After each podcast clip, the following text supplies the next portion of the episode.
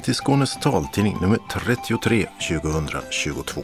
Utgivningsdag torsdag den 18 augusti. Solen går upp klockan 5.45 och ner 20.36. I studion idag Mats Sundling och Birgitta Fredén och tekniker är Martin Holmström. Det här är innehållet. Blinda fick synen tillbaka i försök med konstgjorda hornhinnor. VM-brons till tandemcyklisten Louise Jannering inspirerar för framtiden. Är myndigheternas digitala tjänster möjliga att använda? Ja, det ska nu Riksrevisionen granska. Svårare betala räkningar kontant när kassagirot upphör med sin verksamhet. Det är vården, inte organisationerna, som ska ha hela ansvaret för att personer med funktionsnedsättningar kan hantera sina hjälpmedel.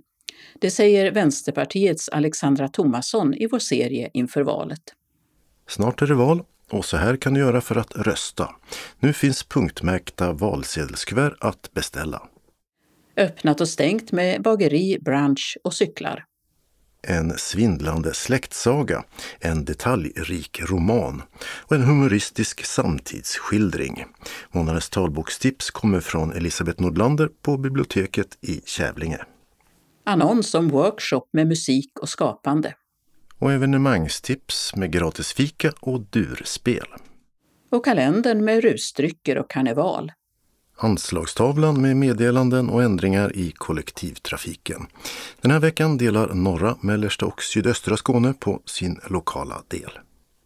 Och allra sist redaktionsrutan.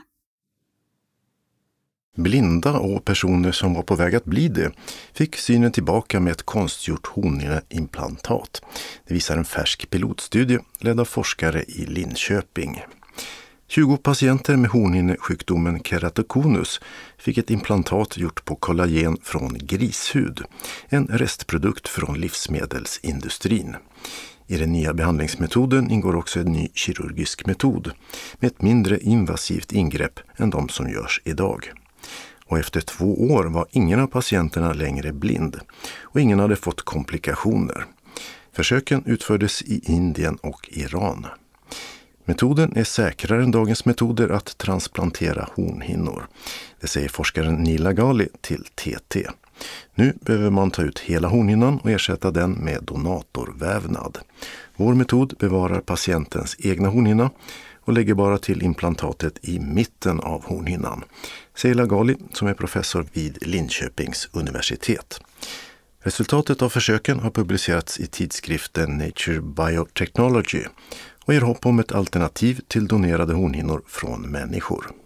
Något som är svårt att få tag i både i Sverige och i stora delar av världen, inte minst i fattigare länder. Nästan 13 miljoner personer tror man har en hornhinnesjukdom där enda boten är transplantation. Bristen gör att bara en av 70 patienter får en transplantation. En annan fördel med det konstgjorda implantatet är att det kan lagras i upp till två år, medan mänskliga hornhinnor måste transplanteras inom två veckor. Det här var alltså en första studie för att testa om metoden överhuvudtaget fungerar och är säker. För att bli godkänd för användning inom vården krävs en större studie med fler patienter. Forskarna vill nu också undersöka om tekniken kan användas mot fler ögonsjukdomar och söker nu pengar. Om allt går som de vill så hoppas de kunna ha en godkänd behandling inom 3 till 5 år. Tandemcyklisten Louise Jannering och nya piloten Katrin Nilsson tog brons i världsmästerskapen i Kanada. Det gjorde de i tempoloppet som vanns av brittiska paret Sophie Unwin och Jenny Holl. I söndagens linjelopp kom de på sjunde plats. Veckan innan tog Louise brons i världscuptävlingarna och hon är nöjd med hur VM gick. Jag är såklart väldigt nöjd med ett VM-brons. Man kan väl inte vara annat. Så det, det känns jättekul och en kul och upplevelse både för, för mig och Katrin som eh, par. Lite oväntat men, eh, men inte desto mindre kul för det. Mm. Tempo, då kör man så fort man någonsin kan ett visst antal kilometer och kortast tid vinner. Mm, ja, men det stämmer bra. Det är precis som man gör. Så det är individuell start. Då. Loppet i fredags var 28 kilometer och det är väl ganska vanligt. Jättetuff bana. En riktigt eh, brant stigning och eh, ganska lite utrymme till återhämtning under loppets gång. Eh, så det var en jättetuff bana och vi, eh, vi hade verkligen som taktik att vi insåg att den här banan, där straffade sig verkligen om man spränger sig eh, för tidigt. Så det var väldigt viktigt och vi hade verkligen som fokus att ja, men man måste gå ut hårt för det måste man alltid göra i tempolopp. Men det måste finnas liksom, kräm kvar i kroppen och i benen till varv två och varv tre. För bränner man ut sig på den här banan då gör man det verkligen rejält. Liksom. Så vi låg fyra under varv 1 och 2 först med 20 sekunder upp till det polska paret som låg trea och sen var det 9 sekunder och sen blev det 6 sekunder ganska länge. Men de gjorde nog just det, det vill säga tog ut sig lite för mycket i början. Så i slutändan så vann vi över dem med 40 sekunder. Så det var ju kul. Eh, så det var en väldigt positiv upplevelse att, att kunna vända det på det sättet. Mm. Mot det segrande paret från Storbritannien fanns det inte mycket att göra. De körde fort, förstår jag. Nej, Nej de är extremt duktiga. De eh, har verkligen utvecklats. Vi var jämna förra året, men, men de har verkligen tagit stora kliv och likaså det irländska paret som är det paret som ändå brukar vinna oftast eh, och har så gjort under flera tävlingar nu i Kanada. Så det är ju verkligen det är långa avstånd. Det, det går inte att säga något annat. Mm. Tre minuter efter drygt var ni segrarna. Ja, precis. Det är mycket tid. Sen i söndags så körde ni linjelopp också. Hur gick det? Ja, så linjelopp då är det massstart då, så alla kvinnliga tandempar startar samtidigt och sen är det först över mållinjen som gäller. Eh, det gick inte så jättebra. Vi tappade klungan ganska tidigt. Det var väl en kombination av eh, lite bristande material och, och också saker vi kan förbättra med hur vi arbetar på cykeln tillsammans. Ja, men det finns många faktorer i det där och vi är fortfarande i, i analysprocessen av det. Vi hade ju ett linjelopp även under världscupen i Quebec veckan innan och då var vi med på ett bättre sätt så då gäller det att fundera på vad, vad vi lyckades med där som vi inte lyckades med igår och, och så vidare. Så det, det är fortfarande en tankeprocess och det var väl inte något jättebra lopp direkt. Men vi tar med oss både VM-brons och även brons på tempot i världscupen förra veckan. Du har ju en ny pilot som nu mm. inte har kört med så mycket, Katrin Nilsson. Och linjelopp är väl taktiskt och på alla möjliga sätt mer komplicerade än tempo. Så finns... Ja, så, så är det ju. Även om, även om tempo har en, en ja, beroende på banorna, men ett ganska stort inslag av teknik också när det gäller kurvtagning och så vidare. Så, så är det ju bara liksom vi eh, att ta hänsyn till och inte en massa andra. Så det helt klart är det så. Och sen är det, har det lite med, med liksom fysisk profil och sådär. Både jag och Katrina Naturen är ja, hur ska man säga, vår fysiska profil passar bättre för tempolopp. Liksom. Men det är ingenting som, som inte kan bli bättre, men det kräver mer erfarenhet och rutin för att köra bra på linjelopp och det har vi inte riktigt än. Mm. Vad händer med din cykling framöver, eller er? Ja, det stora målet är ju Paralympics i Paris 2024. Eh, det är väl så långt min plan sträcker sig just nu. Och sen exakt hur det blir med piloter och upplägg inför det, det är inte riktigt klart än. Utan det här året har varit ett, ett så att säga, relationsbyggande år där jag har tävlat med lite olika piloter och de har fått testa hur det är och jag har fått testa att köra med dem. Så att nu ska vi landa efter den här långa resan i Kanada. Vi har varit borta i nästan tre veckor. Och sen så ganska snart börja göra upp en plan och se vilka som vill vara med till 2024, hur vi ska lägga upp det och skapa så goda förutsättningar i vår vardag som möjligt för att vi ska kunna prestera ännu bättre nästa år. Då. Ja, din vardag. Du pluggar statsvetenskap på en hyfsad nivå. Bor i Stockholm numera också. Hur får du ihop det? Ja, men det stämmer bra. Jag eh, läser just nu min master i, i statskunskap eh, via, via Uppsala universitet. Jag eh, har bara en termin kvar nu så jag ska gå upp med min masteruppsats i oktober och förhoppningsvis få den godkänd.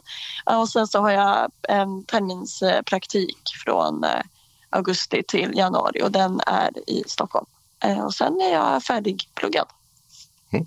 Har du några planer på vad du gör sen? Det får vi se. Eh, det beror väldigt mycket på, dels beror det på eh, praktiken och hur det känns, hur det blir och, och så. Men sen så handlar det också om att skapa en vardag där det ska finnas plats för mycket cykling. Så det där är en av de eh, stora frågetecknen som jag ska försöka räta ut nu under de kommande veckorna och månaderna. Så jag vet verkligen inte vad som, vad som händer och hur det ser ut efter januari 2023. Innan Paralympics så är det VM nästa år. Ja, VM eh, har vi cyklister varje år och 2023 är det lite speciellt för det är första gången som man slår ihop alla cykeldiscipliner i ett och samma VM och det gäller alltså då para men även på liksom frisksidan. Så det ska bli jättekul. Jag tror att det blir ett jättehäftigt event och det ska tydligen fortsätta sen även 2024 så man hoppas ju att det är en, en, en permanent förändring som då börjar nästa år. Så det ser vi väldigt mycket fram emot. Det ska bli riktigt kul. Det går i Skottland, så det är inte så långt att åka heller. Men jag gissar att ett VM-brons fungerar rätt bra som inspiration och motivation framöver då? Du gissar helt rätt. Absolut. Det sa Louise Jannering, som alltså kunnat lägga ett VM-brons till de paralympiska bronsen från förra året och det från världskuppen veckan innan. Reporter var Mats Sundling. Sju av tio granskade statliga myndigheter har hemsidor som är svåra och ibland omöjliga att använda för personer med funktionsnedsättningar. Det visar en granskning som Myndigheten för digital förvaltning, DIGG, gjorde förra året. Bland myndigheterna med otillgängliga hemsidor hittade man Arbetsförmedlingen, Försäkringskassan, Transportstyrelsen och Specialpedagogiska skolmyndigheten.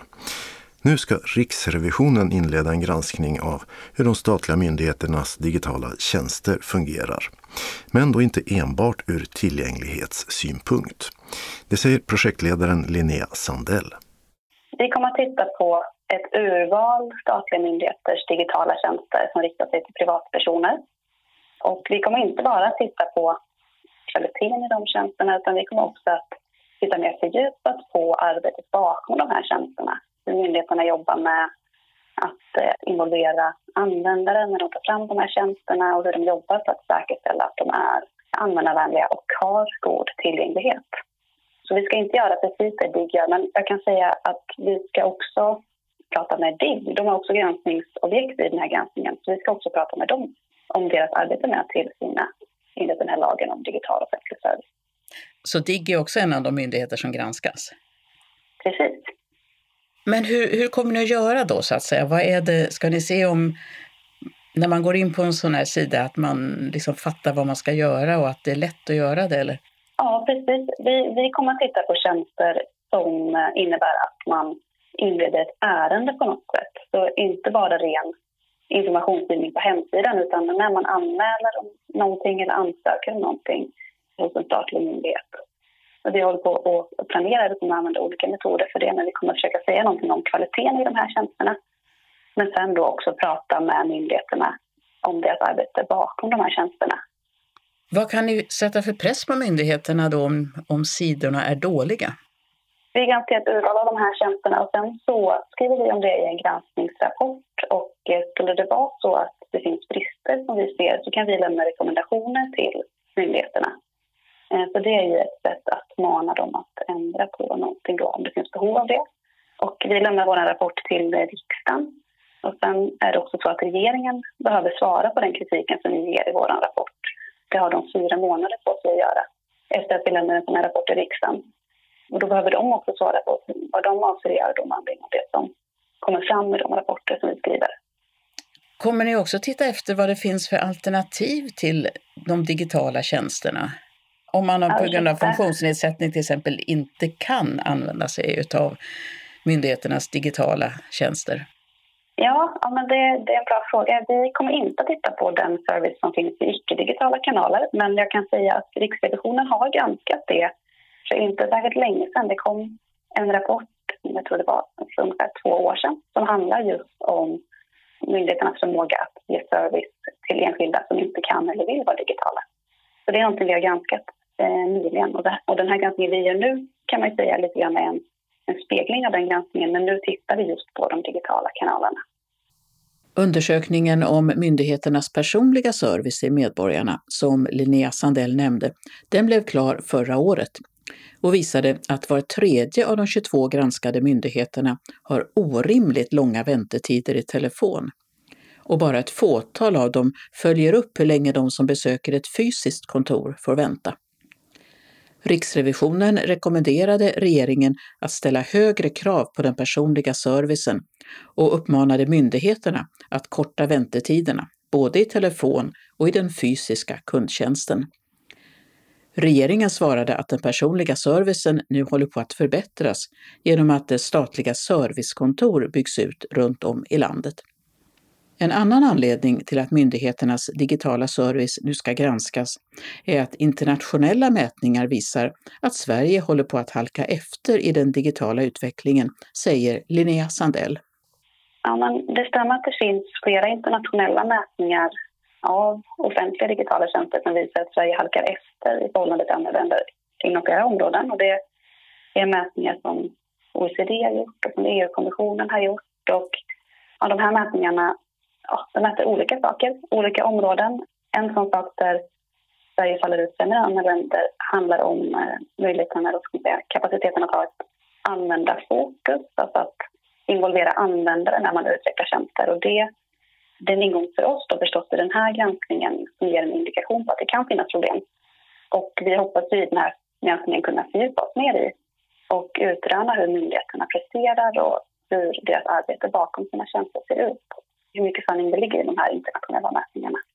Sverige verkar ju bli mer och mer digitalt. Man blir ju mer och mer beroende av att klara av de här digitala tjänsterna, så man tror att Sverige ligger i framkant. Ja, precis. Och, och jag kan säga, jag har inte sett att de här internationella mätningarna tittar särskilt på hur tillgänglighetsanpassade myndigheternas hemsidor är, utan det är mer på en generell nivå. Hur lätt det är att använda offentliga digitala tjänster, hur lätt de är att hitta men också på sådana saker som hur det här arbetet är organiserat i Sverige. tittar man också på. Men precis, det, men det är ju ett förvånande resultat som vi hoppas kunna fördjupa oss i då, i den här granskningen. Sa Linnea Sandell som är projektledare på Riksrevisionen. Granskningen av de statliga myndigheternas digitala tjänster ska vara klar i slutet av mars nästa år. Reporter var Birgitta Fredén. Den 1 september lägger Kassagirot ner verksamheten på grund av bristande lönsamhet. Och med det den enda möjligheten att betala räkningar kontant över disk som staten subventionerar. Förra året betalades 200 000 räkningar över disk, framförallt av de som inte kan använda BankID, rapporterar Sveriges Radios ekoredaktion. Framförallt rör det äldre, funktionsnedsatta och asylsökande. Statliga Post och telestyrelsen, PTS, ska se till att alla har tillgång till grundläggande betaltjänster. Organisationen Kontantuppropet, som kämpar för möjligheten att betala med just kontanter, är kritisk. De har inte fullgjort sitt uppdrag. Det finns bara en lösning och det är att politiken griper in, säger dess ordförande Björn Eriksson i ett pressmeddelande. Turen har kommit till Vänsterpartiet i vår serie intervjuer inför valet till regionfullmäktige. Partiet representeras av Alexandra Tomasson, som den här mandatperioden varit ledamot av Folkhälsoberedningen och nu står på första plats på partiets valsedel för Malmökretsen. Och vi börjar med att fråga hur Vänsterpartiet vill lösa problemet med köerna inom sjukvården. Då behöver ju vården framförallt mer resurser så att vi kan förbättra arbetsmiljön för vår vårdpersonal så att fler stannar. Det är nog den första åtgärden vi måste göra, se till att vi har så många som möjligt som stannar kvar hos oss så att vi inte blöder ut. Men sen behöver vi också locka tillbaka medarbetare. Det finns brist på kompetens, vi behöver utbilda fler men vi har också massor med vårdpersonal som har lämnat vården för att det har varit för hård belastning som vi behöver få tillbaka. Men de som har lämnat det, till exempel gått till privata kliniker och vant sig vid att här har vi kontorsarbetstid och inga helgjourer. Mm. Hur får man tillbaka dem? Men det handlar ju om att se över arbetsmiljö och arbetsvillkoren. Det handlar alltid från ledarskap till eh, hur många kollegor man är på varje vårdplats, det vill säga tempot. Det handlar om hur mycket man själv eh, kan bestämma över sina arbetstider. Är man eh, en familjeförsörjare så är det ju kanske inte så roligt att inte kunna planera barnens aktiviteter och så vidare. Det behövs ett bättre ledarskap som ser till att de här förutsättningarna finns. Men vi behöver ju också höja lönerna i många grupper för att vi ska kunna konkurrera med de privata aktörerna. Så det behövs många olika åtgärder på många olika plan. Så det är enkelt att säga arbetsmiljön men, men det innehåller ju många delar. Finns det till exempel ögonspecialister att tillgå då? Det finns ju brist inom de allra flesta specialistyrkena. Där behöver vi jobba med utbildning så att det går att integrera det med att man arbetar kvar i regionen, att man inte lämnar sina positioner för att utbilda sig utan vi behöver se till att den kompetensen som höjs även kommer regionen till godo. Och då ska det ju vara attraktivt att stanna kvar så att vi hamnar åter tillbaka till det att då behöver vi ha arbetsvillkor och arbetsmiljö som gör att folk vill stanna även om de vidareutbildar sig. Och det behöver också vara möjligt att vidareutbilda sig med bibehållen lön till exempel. En del av ögonsjukvården är ju utlagd på vårdval, mm. kataraktoperationer till exempel. Mm. Vad tycker ni om vårdval? Vi vill ju se en sammanhållen vård. Vi vill också se en vård som ges efter behov. Och vi vill ha en jämlik vård. Och då rimmar inte det med eh, en vård som är marknadsutsatt, vilket det blir om vi har en massa vårdval. Så vi vill ha tillbaka så mycket av möjligt av vården i offentlig regi så att vi kan ge den efter behov. Inte efter eh, bolagens behov av vinst. Vi ser ju att inom ja, ögonhjälpmedel till exempel så har ju marknadsutsättningen där gjort att man har väldigt få distributörer att välja mellan vilket gör att de kan hålla priserna höga och inte heller nödvändigtvis utveckla de bästa hjälpmedlen heller för eh, de som behöver dem. Så det är ju ett problem. Det blir ju lite vilseledande då att det finns en valfrihet. Ja, det kanske det finns för vissa men inte alla grupper. Men hur löser man det då med hjälpmedlen? För det är ju många som är väldigt kritiska mot att eh, det är så byråkratiskt. Det tar sån tid innan man kan få nya och moderna hjälpmedel. Hur ehm, Eh, Eh, byråkratin ser ut kring synhjälpmedel, ögonhjälpmedel, vet jag inte hur den ser ut idag och därför kan jag inte svara exakt på hur det skulle förbättras. Men jag tror att en, en större översyn för att få ihop vårdens olika delar till en mer sammanhållen tror jag är, är liksom den övergripande lösningen på problemen. En fråga inom habiliteringen som har diskuterats mycket den här mandatperioden det är ju vem har ansvaret för att eh, den med synnedsättning ska få lära sig sin mobila telefon till exempel. Man har ju löst det genom att lägga ut det på SRF och som med bidrag från regionen då mm. sköter utbildningen. Är det en bra lösning? Jag tycker att vården ska ta ett större ansvar. Dels behöver ju man höja kompetensen inom vården och då behöver man ta hjälp av experterna, det vill säga brukarna och de organisationer som organiserar brukarna i mycket större utsträckning än vad man gör idag. Eh, så där kan man ju ha ett samarbete, men jag tycker inte att man lägger ut ett ansvar på föreningar och organisationer som vården borde ha. För man kommer ju via vården för att få de här hjälpmedlen och få det här stödet och behandlingen. Då borde man också kunna få det grundläggande så man kommer igång så att man inte behöver känna att man när man går från vården sen ska själv behöva söka vidare till någonting annat.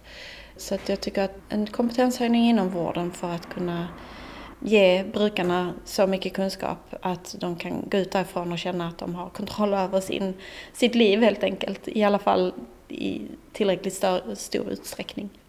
Ett av problemen där är ju att det är väldigt stor brist på synpedagoger. Ja, men ytterligare en sån här grupp vi lider brist i. Det är att fortsätta att utbilda men också se till att, återigen, att vi lyssnar på de grupper som finns i vårt samhälle så att vi känner till att de här behoven finns. Då är det viktigt att vi har en bra dialog med brukarna och brukarföreningarna så att vi känner till vilka behov som, som behövs i vården. Har regionen då en tillräckligt bra dialog med brukarorganisationerna? Fungerar det? Nej, så upplever vi inte att det gör. Utan det är mycket så som du säger att man delar ut uppdrag till dem men det är ingen dialog. Och det är ju någonting vi har kämpat för länge och att vi vill ha ja, men allt ifrån eh, demokratidialoger, men där ska ju olika perspektiv finnas med. Men till att föra in eh, brukarperspektiven i alla delar av regionens ansvar. Allt ifrån vård till kollektivtrafik, eh, regional utveckling när det gäller arbetslivsfrågor och så vidare. Så att eh, nej, det saknas, det saknas i väldigt mycket idag och skulle kunna förbättras. Tidigare i somras så gav regeringen Socialstyrelsen i uppdrag att undersöka om det behövs nationella riktlinjer när det gäller habilitering och hjälpmedel. Tycker ni att det skulle behövas? Vi ser ju att det skulle behövas mer nationell styrning på många håll eftersom ojämlikheten är väldigt stor i vårt land. Om det gäller exakt just habilitering och så, det, det, det vet jag inte riktigt hur vårt parti ställer oss till. Men eh, om det hjälper jämlikheten så är vi positiva till det. Bör den som har en grav synnedsättning kunna räkna med att få färdtjänst? Ja, om man har en synnedsättning som gör att man blir isolerad i hemmet till exempel och inte kan ta del av eh, samhällets service och utbud så tycker jag att man ska ha rätt till färdtjänst, ja.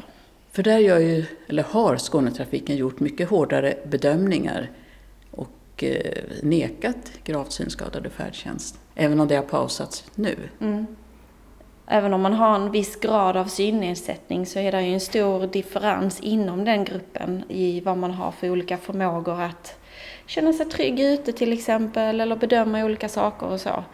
Men det blir ju inte bra att man har en sån snäv eh, riktlinje att gå efter. Så det behöver man absolut se över och göra mer individuell. Men vad är färdtjänst egentligen? Är färdtjänst Eh, bara en ersättning för att man inte kan åka buss och tåg? Eller är det en ersättning för att man inte kan köra bil eller cykla eller så? Tycker ni?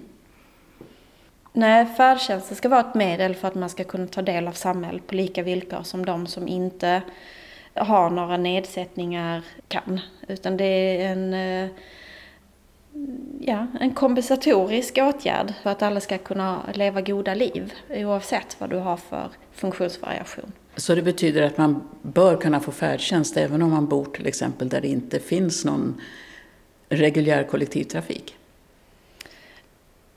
Ja, det tycker jag. Kanske inte i lika stor utsträckning, det beror ju på, men, men man ska ju kunna ta del av eh, de delar av samhället som andra kan, även om man inte kan göra det på eget hand. För annars skulle ju alternativet vara att om jag får ett funktionshinder så måste jag flytta. Ja, men folk som väljer att flytta till avlägsna orter, de hindrar vi ju inte att kunna ta sig därifrån eller ta del av service. Så då måste man ju kunna erbjuda det även till någon som har en funktionsnedsättning att kunna göra det. I alla fall i, i tillräcklig utsträckning för att kunna leva ett gott liv. Kollektivtrafiken då, för den som vill åka kollektivt. Är kollektivtrafiken tillgänglig idag? Till viss del, men absolut eh, långt ifrån perfekt.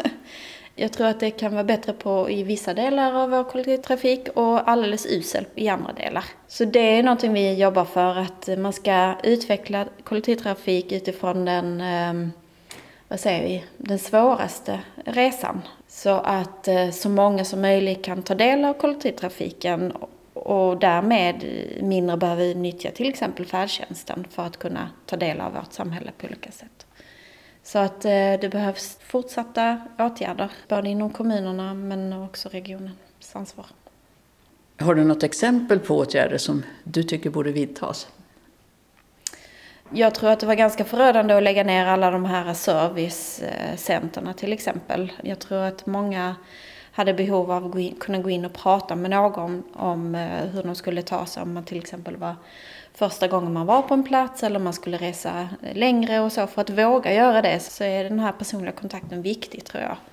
Så fler sådana servicecenter på något sätt tror jag på. Eller värdar som finns som man kan ta kontakt med. Men information överlag behöver bli bättre. Inför att man ska resa på hemsidor och liknande så att det är talsyntes och lättläst och så vidare. Biljettsystemen ska kunna avläsas. Alla informationsskyltar och liknande behöver ju ses över. För många med synnedsättning är just det här att vara tvungen att köpa en biljett via appen i telefonen mm. ett problem. Mm. Ja, det kan jag förstå.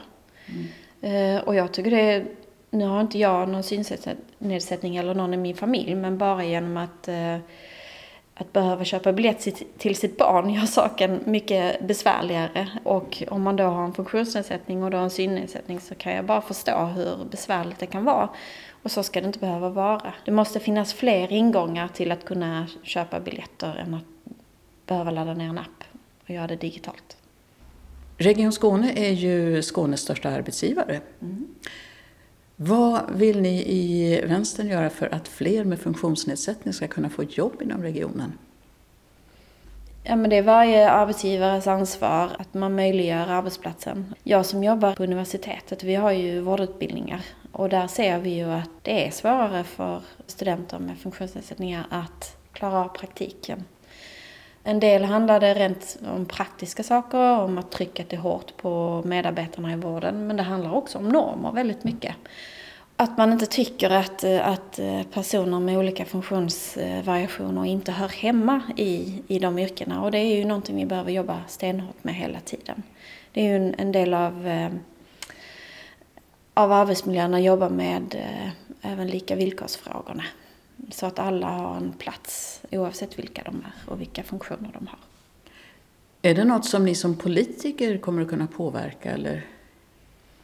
Alltså, vi har ju lagstiftning redan idag som hindrar arbetsgivare att diskriminera någon. Vi som politiker har ju ansvar för arbetsmiljön och då kan vi ju sätta ljuset på de här frågorna och ställa tuffa frågor så att eh, det finns en eh, ja, en morot och en piska för våra chefer att faktiskt jobba aktivt med de här frågorna.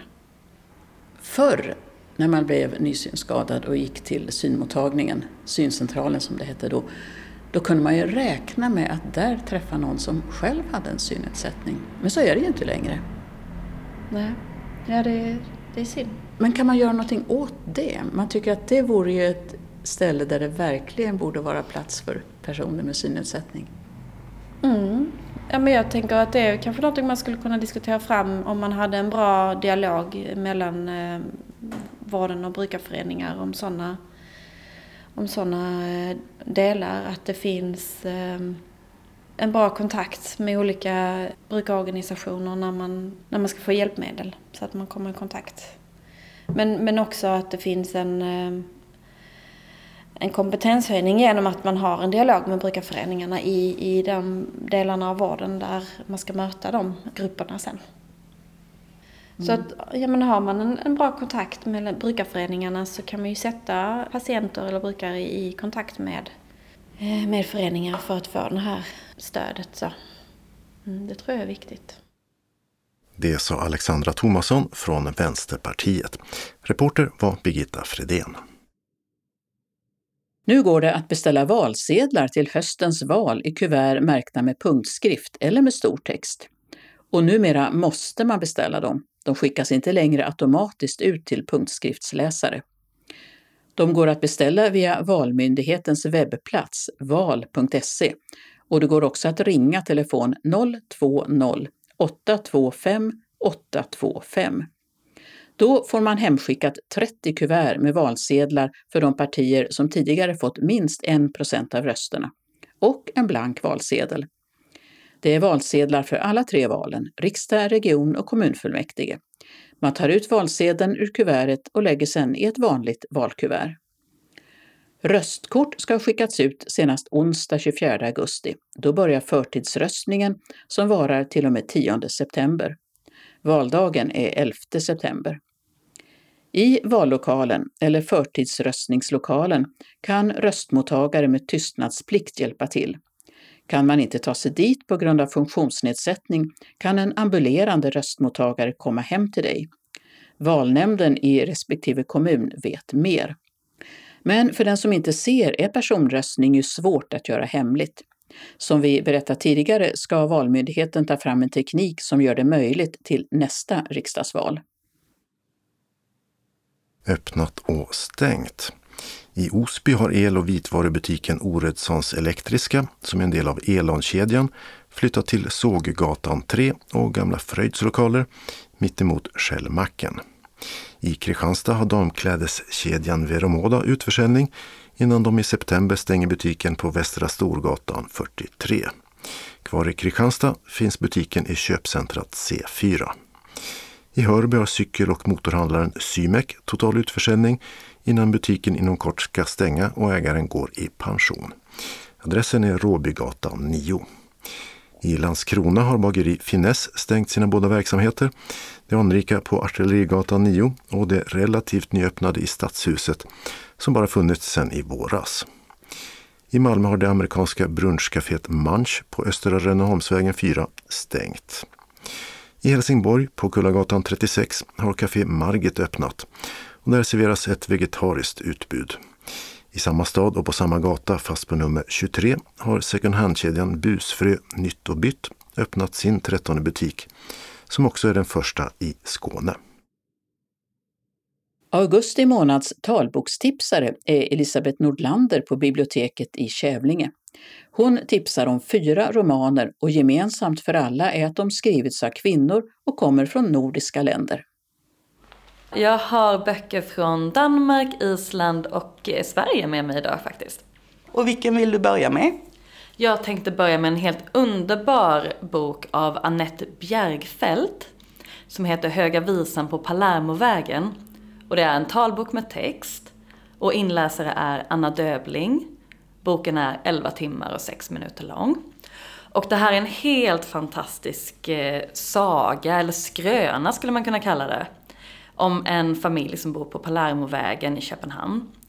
Och den här sagan tar sin början med mormor och morfar som möts vid sekelskiftet, alltså 1800-1900-talet. Och morfar han är en dansk köpmans son och mormor hon är en rysk cirkusprinsessa. Och tillsammans flyttar de in i det här vackra, vackra huset på Palermo Way och får en dotter som i sin tur får tre döttrar. Och det är en av dem som heter Ester som vi framförallt får följa i boken. Och det här är alltså, det är en färgstark och underhållande berättelse som jag vill säga att den påminner en om varför livet är värt att leva överhuvudtaget. Eh, det är stark passion, det är omöjliga tillfälligheter, det är djup sorg, det är härliga lustigheter, det är vänskap och det är konst.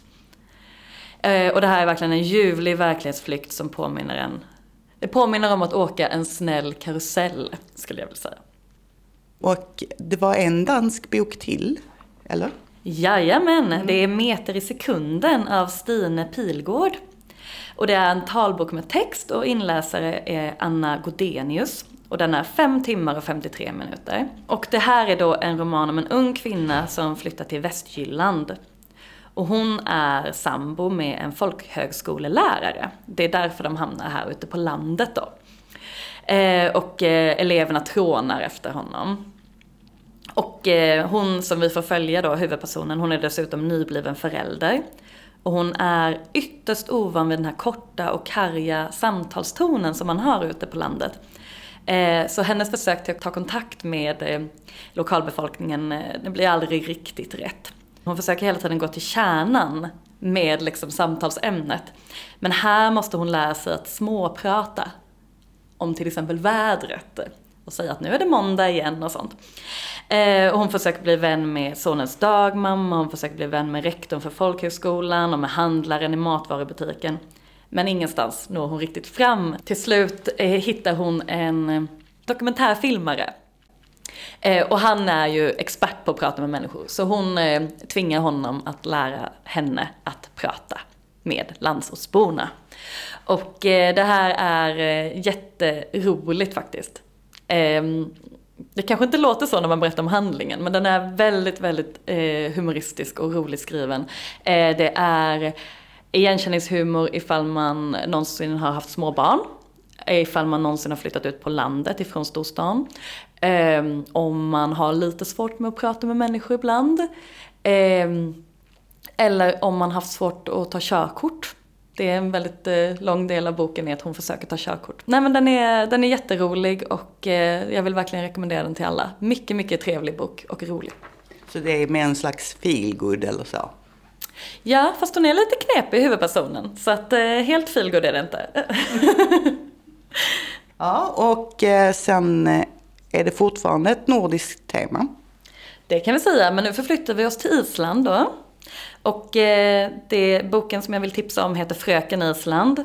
Och den är av Audur Ava Olafsdotter Dottir. jag ber om ursäkt för uttalet. Jag försöker komma ihåg hur det uttalas men jag glömmer bort. Eh, talbok med text och inläsare är Marika Bergström. Och den är 6 timmar och 16 minuter. Och eh, den här boken handlar om Hekla. Och hon har kommit till Reykjavik ifrån landsbygden. Med sig har hon sin skrivmaskin och en dröm om att bli författare. Eh, den här boken utspelar sig 1963 så det finns inte jättemånga kvinnliga isländska författare att se upp till. Den enda som Hekla känner till har tagit livet av sig. Eh, hennes vän Jonjon jobbar som sjöman och han tar med sig romaner skrivna av kvinnor hem till Hekla. Men då skriver de förstås på språk som talas av fler än 175 000 människor. Eh, hennes vän Isei Isay bor också i Reykjavik och har också skrivardrömmar. Men hon har precis blivit mamma och gravid på nytt. Hekla får ett jobb på Stadshotellet där hon får servera stadens inflytelserika män. Och skönhetsrådet i Reykjavik vill mer än gärna att hon ska ställa upp i tävlingen Fröken Island. Och de lovar henne utlandsresor ifall det, hon kommer göra det. Och det här är en fantastisk roman. Verkligen. Underbart språk, väldigt vackra människoskildringar både John John och Isay är människor som man verkligen känner att man skulle vilja vara ens egna vänner. Eh, och det är ju en helt otrolig miljö det utspelar sig i också. Verkligen drömsk miljö. Vad var det särskilt som gjorde att du fastnade för den? Jag tror att det är språket och eh, skildringarna av människorna. Eh, de känns så levande och eh, nej, som att man känner dem, verkligen. Man undrar hur det går för dem idag. Mm. Sen den sista boken jag skulle vilja tipsa om är Detaljerna av Ia Genberg. Och det är en talbok med text. Inläsare är Lo Torsdotter. Och den är fyra timmar och två minuter lång. Eh, och detaljerna består av en kvinnas minnen av de människor som har format henne. Hur hon har blivit den hon är idag. Och alla de detaljer som relationerna har rymt. Eh, hon minns tillbaka på den största kärleken. Ja. Den kärleken som man jämför alla andra kärlekar med sen. Den som verkligen slukar en totalt och lämnar en mörbultad efteråt. Eh, en uppslukande och verkligen brinnande passionerad vänskap. En kortvarig passionerad romans. Detaljerna handlar om den magi som uppstår i mötet med andra människor. Eh, och det är verkligen fint hur Ia Genberg dyker ner i vad det är som händer mellan två människor när man påverkar varandra på ett sånt sätt. Men det handlar också om att vara ung på 90-talet, att fira millennieskiftets nyårsnatt. Eh, och runt om de uppslukande relationerna rör sig alla andra relationer som också är väldigt viktiga. Ehm, och berättarens historia och uppväxt får vi reda på mer om. Var utspelar sig den boken? Eh, den utspelar sig i Stockholm, men det viktigaste är ju vad som utspelar sig mellan människorna och i relationerna. Och det fokuserar på de här känslorna, de små händelserna. Och det gör att detaljerna är en annorlunda roman, men som verkligen är träffande och som verkligen eh, stannar kvar hos en. Det sa Elisabeth Nordlander, bibliotekarie i Kävlinge kommun. Och böckerna hon tipsade om var Annette Bjergfeldt, Höga visan på Palermovägen, roman, inläsare Anna Döbling, talbok med text. Stine Pilgård, Meter i sekunden, roman, inläsare Anna Godenius, talbok med text. Auður Ava Olafsdottir, Fröken Island, roman, inläsare Marika Bergström, talbok med text. Ia Genberg, Detaljerna, roman, Inläsare Lo Torsdotter, talbok med text. Vi har en annons. Vill vara med i en workshop om musik och kreativt skapande. Workshopen utgör en del av ett forskningsarbete som utförs av den klassiska gitarristen Bertrand Chavaria Aldrete. Bertrand är doktorand på Musikhögskolan i Malmö och forskar kring relationen mellan musik och våra olika sinnen. Vi söker nu efter deltagare som inte har möjlighet att använda synsinnet. Workshopen består av två delar. I den första kommer du att få höra en serie av olika ljud som du ombeds associera med olika slags material. I den andra delen får du skulptera i lera samtidigt som du lyssnar på olika musikstycken. Workshopens båda delar ska sedan användas i en kommande publikation samt i en utställning som ska äga rum i Malmö eller Lund. Workshopen kommer även att dokumenteras på film. Medverkande ska givetvis ge sitt godkännande till dokumentationen samt till hur materialet från workshopen senare används. Vi planerar att workshopen kommer att äga rum i Malmö i september och återkommer med uppgifter om plats och exakt tidpunkt när vi etablerat kontakt per e-post eller telefon. Du kan lyssna på Bertrand på Spotify, enklast och gratis genom att googla på Bertrand Chavaria Aldrete Spotify. Chavaria stavas C-H-A V-A-R-R-I-A. För mer information om workshopen kan du kontakta Jan-Erik Olsén som är handledare till Bertrand. Antingen via e-post till jan understreck erik med c Olsen ub.lu.se eller ringa telefon 0735 285 390 eller e-posta bertrand.chavaria aldrete mom.lu.se. Evenemangstipsen inleder vi i Höganäs. På fredag den 19 augusti är det premiär på Litterär bar på Höganäs museum och konsthall. Möte kring litteratur med mat och dryck. Först ut är författarna Maria Mansbach och Claes Britton som samtalar med författaren Kalle Lind respektive Mårten Kastenfors, konsthallschef på Liljevalchs i Stockholm. Insläpp från klockan 17. Samtalen pågår klockan 18 till 21.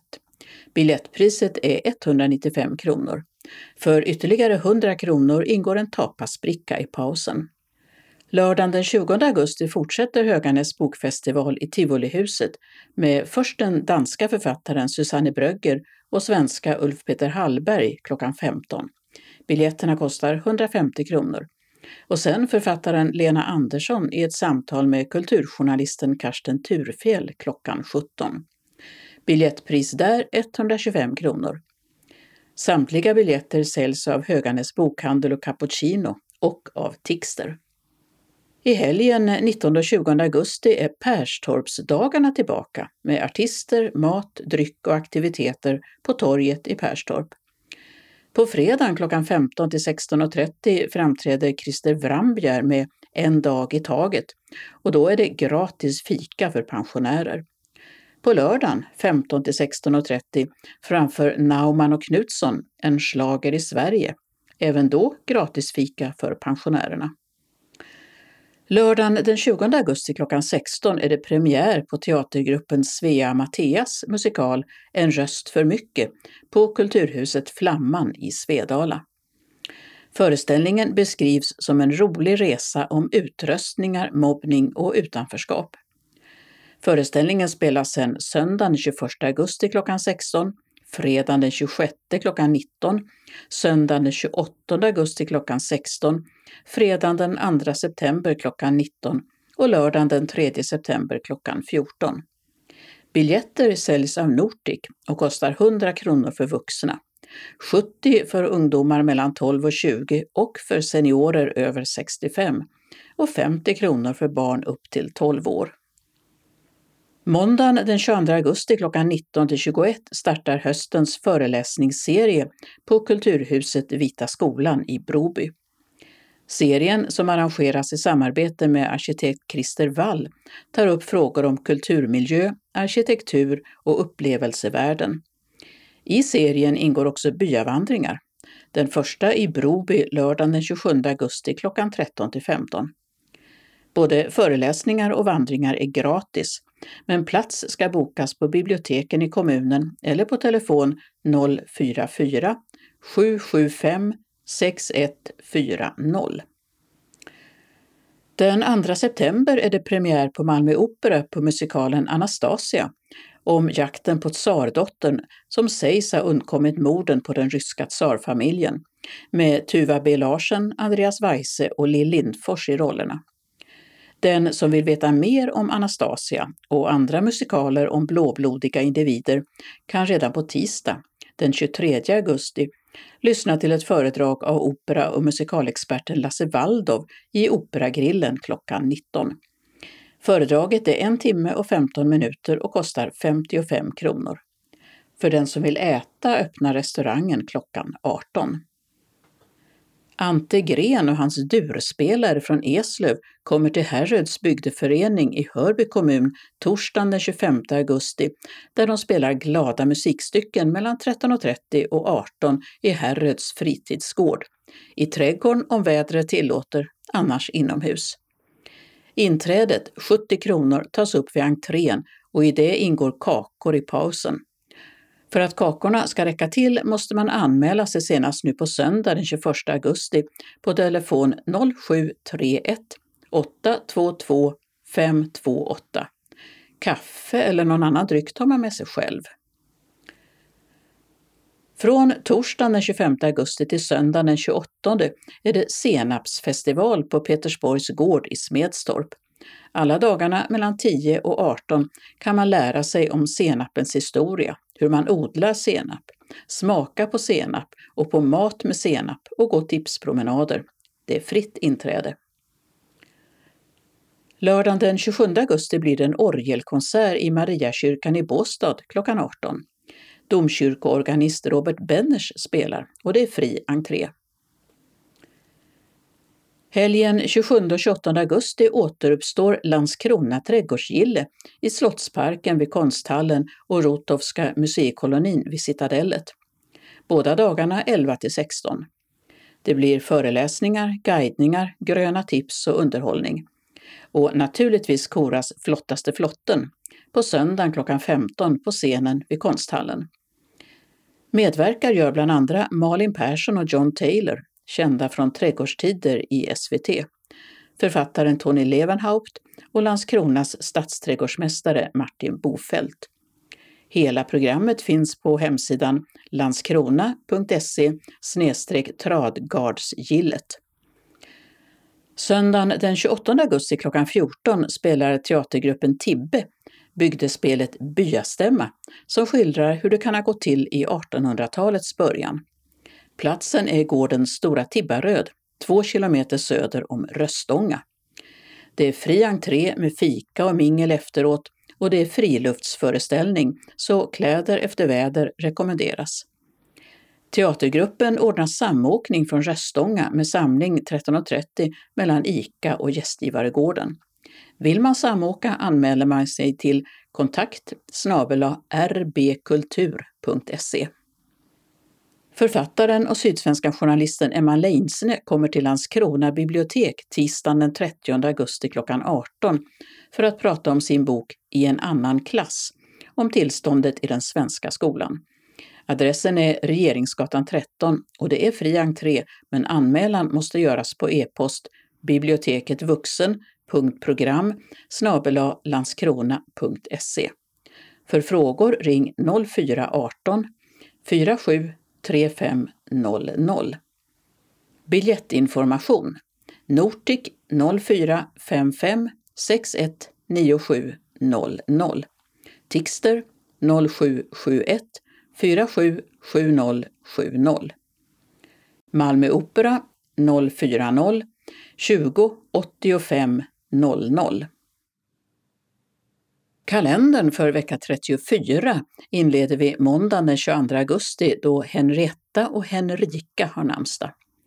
Det har gått 70 år sedan ett av de värsta massmorden i Sverige då polismannen Tore Hedin dödade först sina föräldrar och sen sin fästmö och hennes chef och fem boende på ålderdomshemmet i Hurva. Hedin tog sen sitt eget liv. 1986 gjordes en tv-film om Hurvamorden med Ernst-Hugo Järegård som Tore Hedin. I FN-almanackan är det internationella minnesdagen för människor som fallit offer för våldsdåd relaterade till religion eller andra trosuppfattningar. Finansmannen Erik Penser från Eslöv fyller 80 år. Tisdagen den 23 augusti firar vi Signe och Signhild. Det är europeisk minnesdag för nazismens och stalinismens offer och i FN-almanackan är det den internationella dagen till minne av slaveriet och dess avskaffande. Riksdagens trafikutskott sammanträder. Någon ärendelista finns inte offentliggjord i talande stund. Onsdagen den 24 augusti öppnar vallokalerna för förtidsröstning till kommun-, region och riksdagsvalen. Vill man förtidsrösta måste man ha med sig sitt röstkort som senast denna dag ska ha kommit med posten till alla röstberättigade. Det är Bartolomeus namnsdag. Bartolomeus var en av Jesu apostlar enligt tre av evangelierna. I Johannesevangeliet finns han inte med, utan där nämns istället Natanael. Försök har gjorts att låta honom dela namnsdag med de något vanligare namnen Carita, Rita eller Bert, men sedan år 2000 är Bartolomeus återigen ensam om att hyllas denna dag. Förmodligen till stor besvikelse för blomsterförsäljarna. Totalt 83 män i Sverige heter Bartolomeus, varav nio har det som tilltalsnamn. Det är Ukrainas nationaldag. Denna dag 1991 förklarade sig Ukraina självständigt från Sovjetunionen. Den brittiske skådespelaren och författaren Stephen Fry fyller 65 år. Han är en anlitad ljudboksuppläsare och har bland annat läst in Harry Potter-serien. Ståuppkomikern Thomas Petersson fyller 60 och fotbollsspelaren Kim Källström fyller 40 år. Och det är ett år sedan Rolling Stones trummis Charlie Watts avled, 80 år gammal, vilket inte hindrat stenarna från att fortsätta turnera. I Angola är det såväl president som parlamentsval. Torsdagen den 25 augusti gratulerar vi Lovisa och Louise. För hundra år sedan var det folkomröstning i Sverige om rusdrycksförbud. Nykterhetsorganisationerna var starka och välorganiserade. På nej-sidan märktes Albert Engströms affisch Kräftor kräva dessa drycker. Och nej-sidan vann med knapp majoritet, 51 procent mot 49. I Malmöhus län röstade bara 20 procent för ett förbud. Kvinnor och män röstade med olika valsedlar. Man ville inte att kvinnorna skulle kunna få utslagsröst i en fråga som man främst ansåg gällde männen. Och skillnaden var stor. 40 procent av männen och 60 procent av kvinnorna ville ha förbud. Men det blev alltså inget totalförbud. Dock förbjöds starköl. För tio år sedan avled Neil Armstrong, den amerikanska astronauten som tog det allra första steget på månen. Ett litet steg för honom, men ett jättekliv för mänskligheten, som han sa då, 1969. Christer Björkman, som förvandlade Melodifestivalen från ett endagsevenemang till månadslånga turnéer, fyller 65 år. Fredagen den 26 augusti har Östen namnsdag. Alla ledarhundsmattar och hussar påminner vi om att fira alla hundars dag. Det är också jämställdhetsdagen. Sångerskan Sara Klang fyller 30 år och simmerskan Therese Alshammar fyller 45. Artisten Dr. Alban blir 65 år. Lördagen den 27 augusti har Rolf och Raoul namnsdag och i Sverige firar vi Raoul Wallenberg-dagen. För tionde året delar Raoul Wallenberg Academy ut Raoul Wallenberg-priset till en person som verkar i hans anda.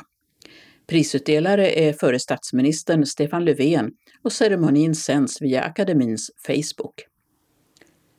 I London börjar Notting Hill-karnevalen som levererat färgsprakande karibisk dans och musik och tinnitus, som det står i en Londonguide, på gatorna i stadsdelen Kensington sedan mitten av 60-talet.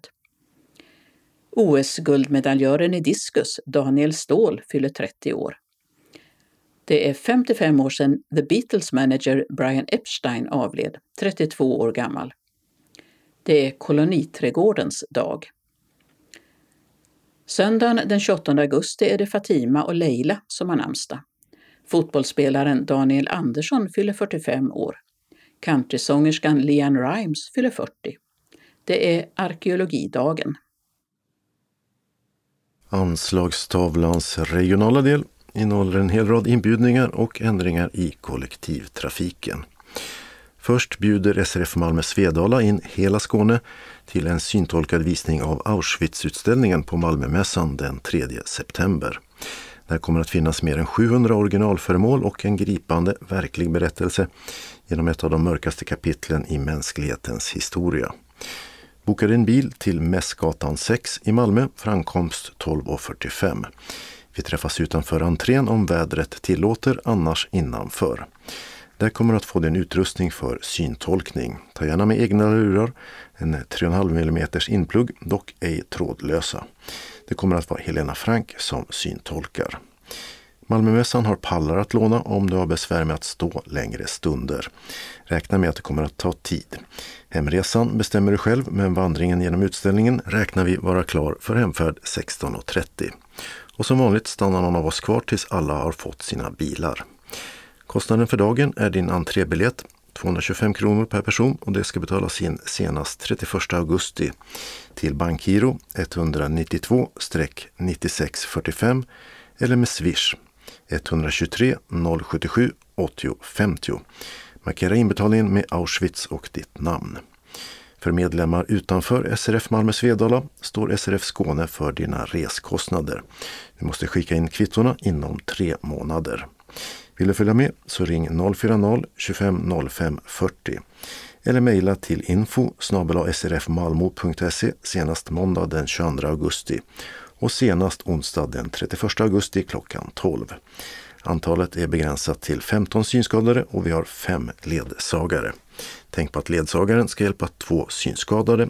Behöver du ledsagare så berätta det vid anmälan. Alla synskadade behöver syntolkningsutrustning den här dagen. Observera att säkerheten är hög. Inga ryggsäckar eller väskor tillåts. Ingen mat eller dryck och inga vassa föremål. Du kan lämna in detta innan du besöker utställningen. Det finns inget café på mässhallen, så vill ni äta mat eller fika finns det möjlighet i närområdet. Har du frågor eller får trassel med resan den 3 september, ring Maj-Britt Ryman 070-324 6609. Missa inte detta unika tillfälle att ta del av utställningen ni aldrig kommer att glömma. Välkomna hälsar SRF Malmö, Svedala och styrelsen. SRF Skåne har en inbjudan till medeltidsmarknad. Visst vill du också följa med oss tillbaka till medeltiden? Lördag den 10 september träffas vi på Tomarps kungsgård för en trevlig och annorlunda eftermiddag tillsammans. Vi äter en god lunch i Kungsborgen innan vi tar oss an den medeltida marknaden som har en del oväntat att erbjuda. Detta är så långt från IKEA vi kan komma. Kanske får vi akta oss för bågskyttar och annat som vi inte möter på gatorna idag. Vi träffas klockan 12.30 och spenderar eftermiddagen tillsammans. Lunch serveras klockan 13. Säg till om du är allergisk mot något eller till exempel är vegetarian. Dagen kostar 200 kronor för våra medlemmar. I priset ingår lunch med kaffe och kaka och entré. Du kan betala in din anmälningsavgift till bankgiro 484-0989 eller med swish 123 312 6299. Glöm ej att skriva ditt namn och medeltidsmarknad. Vill du ha en inbetalningsavi så säg till. Anmälan sker till SRF Skåne på telefon 040 777 75 eller e-posta skane srf.nu. Anmälan öppnar måndag den 22 augusti och stänger fredag den 2 september. Genom att anmäla er så godkänner ni att ert namn står med på deltagarförteckningen som skickas ut efter sista anmälningsdag. SRF Skåne står för era reskostnader efter kvitton inkommit senast tre månader efteråt. Samt endast inom Skåne. Bor du utanför betalar vi bara för kostnaden från länsgränsen. Ta gärna med en egen kaffekorg till eftermiddagskaffet. Du stannar hur länge du vill på marknaden. Bilen bokar du till Tomarpsvägen 180. Och information om var vi träffas kommer med bekräftelsen. Hoppas att vi ses, hälsar Robin Hood eller SRF Skånes arbetsgrupp Kultur.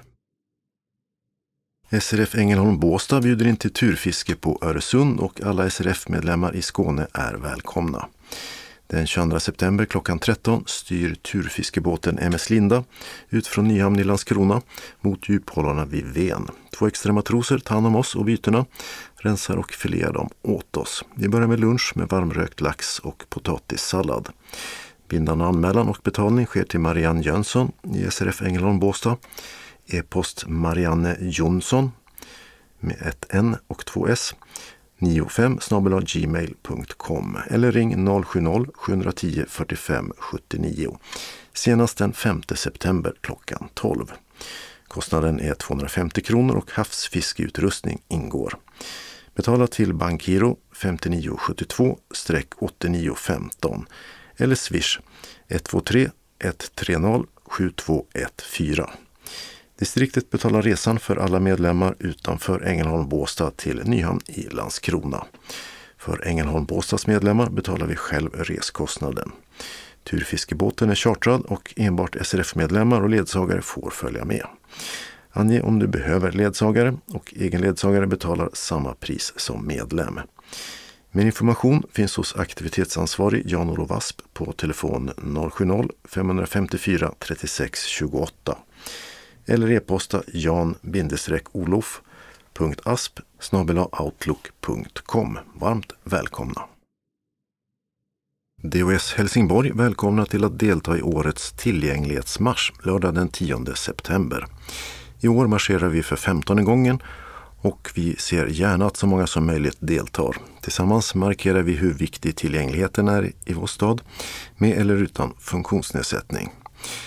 Vi går i lagom tempo och med avstånd mellan oss genom stan och avslutar på The Tivoli och avnjuter tillsammans någon form av lättare mat. Delta i marschen och visa att tillgänglighet och delaktighet är en mänsklig rättighet för alla. Helsingborgs Independent Living och DOS, det vill säga funktionshinderrörelsen i Helsingborg, vill synliggöra att alla har rätt till ett tillgängligt samhälle. Detta tror vi görs bäst med ett publikt event där alla kan mötas. Programmet den 10 september klockan 11 samling GA Torg, 11.30 avmarsch, 12.15 presentation till Tivoli, 12.30 lättare förtäring i form av charkbricka och dryck på The Tivoli, endast för de som gått marschen. Klockan 13 14 är det öppet för anförande från lokala politiker. För att underlätta beställning av mat vill vi gärna att ni går in på evenemangets Facebook-sida. Sök på tillgänglighetsmarschen i Helsingborg och klicka i Kommer. För mer info kontakta evenemangsansvariga Jocke Rosendahl 0708 26 96 36 eller Marie Osberg 042 17 72 72. Så några tillfälliga ändringar i kollektivtrafiken. Tågen först. Söndag den 21 augusti från klockan 22 är pågatågen mellan Lomma och Åstorp inställda. Och på måndag från klockan 23 är de inställda mellan Kävlinge och Åstorp. Bussar ersätter. Bussarna så, i Höganäs har man börjat ett grävarbete vid korsningen Rågångsgatan-Dekovillgatan som får regionbuss 201 att ta en annan väg. Hållplatsen Gamsgatan är stängd med hänvisning till hållplatsen Långa Röd. Och stängde också hållplatsen Sjökrona. Den ersätts av en tillfällig hållplats cirka 100 meter åt nordväst. Så ska det vara till den 2 september klockan 17. I Staffanstorp har man flyttat regionbuss 172 hållplats Kabbarp Smedja 25 meter västerut. Där den ska bli till den 16 september klockan 16. I Ystad har man börjat på ett arbete som stängt stadsbuss 7 hållplats Ystadgatan fram till den 16 september klockan 15. Med hållplatsen Grännagatan som närmsta alternativ cirka 300 meter åt sydost på Sofiebergsvägen. Och I Helsingborg bygger man om vid Drottninggatan och från klockan 7 den 18 augusti stänger stadsbuss 8 hållplats Tågagatan V, läge B. En tillfällig stolpe finns 120 meter söderut på Tågagatan och där ska den stå ända till nyårsafton, klockan 16 närmare bestämt. Den lokala delen av anslagstavlan är idag delad i två lokala editioner. Här är den för sydvästra Skåne som bara innehåller meddelanden från SRF Malmö Svedala som först välkomnar till sin dagverksamhet. Måndag den 22 augusti klockan 13 15 blir det tidningsläsning och eller frågesport. Och tisdag den 23 augusti klockan 13 till 15.15 15 blir det bingo. Vi vill att alla anmäler sig till kansliet 040 25 05 40 om man tänker komma. SRF Malmö Svedala bjudit sen in till en tipspromenad i Pildammsparken. Söndag den 28 augusti klockan 13 går vi den. Vi träffas vid restaurang Blom på Pildammsvägen 17 i Malmö. Och sen går vi runt dammarna och in i tallriken en bit och vidare till föreningens lokal. En sträcka på cirka en och en halv kilometer. Det är ingen brådska utan var och en går i sin takt. Väl på föreningen blir det fika med kaffe och smörgås och så prisutdelning förstås. För detta betalar du 40 kronor och man kan betala med Swish 123 077 80 50 eller kontant på plats. Berätta när du anmäler dig om du har någon allergi eller behöver ledsagare. Anmäl dig till kansliet 040 25 05 40 eller info srfmalmo.se senast tisdag den 23 augusti. Har du frågor eller behöver avboka när inte kansliet är öppet så ringer du till Rolf på telefon 070-547 97 29. Välkommen önskar styrelsen. SRF Malmö Svedala har också en politikerutfrågning. Kom till föreningen måndag den 29 augusti klockan 18 och lyssna på vad våra kommunala politiker har att säga inför valet. Samtliga partier som sitter i kommunfullmäktige är inbjudna. Vi i intressepolitiska gruppen har i förväg ställt några frågor som vi vill ha svar på.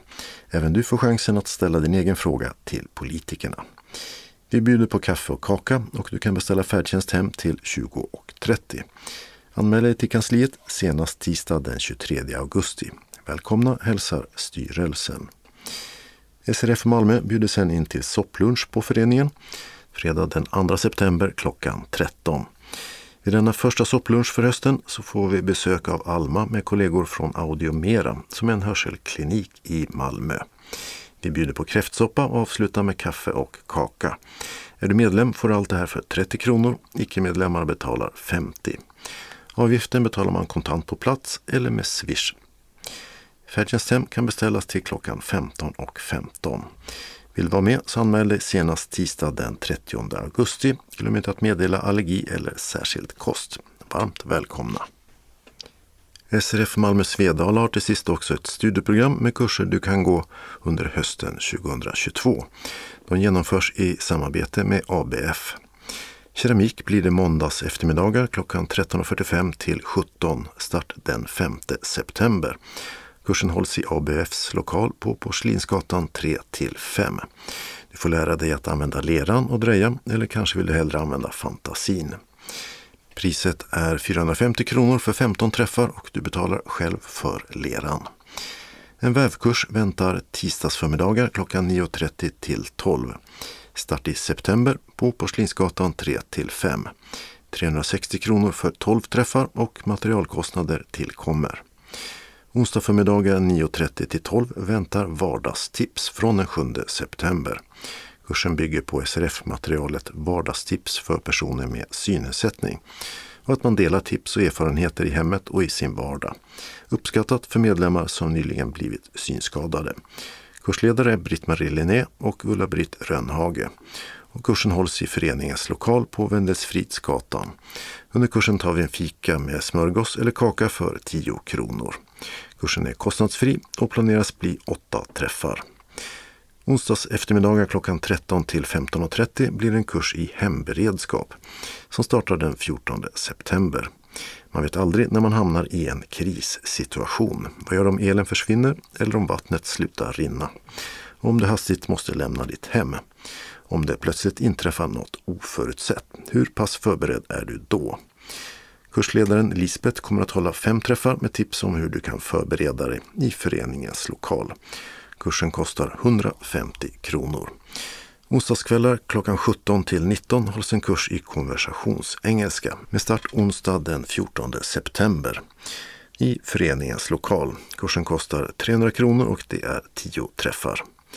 Torsdag förmiddagar klockan 9.30 till 12 är kursen Aktuellt i litteraturen. Start 15 september.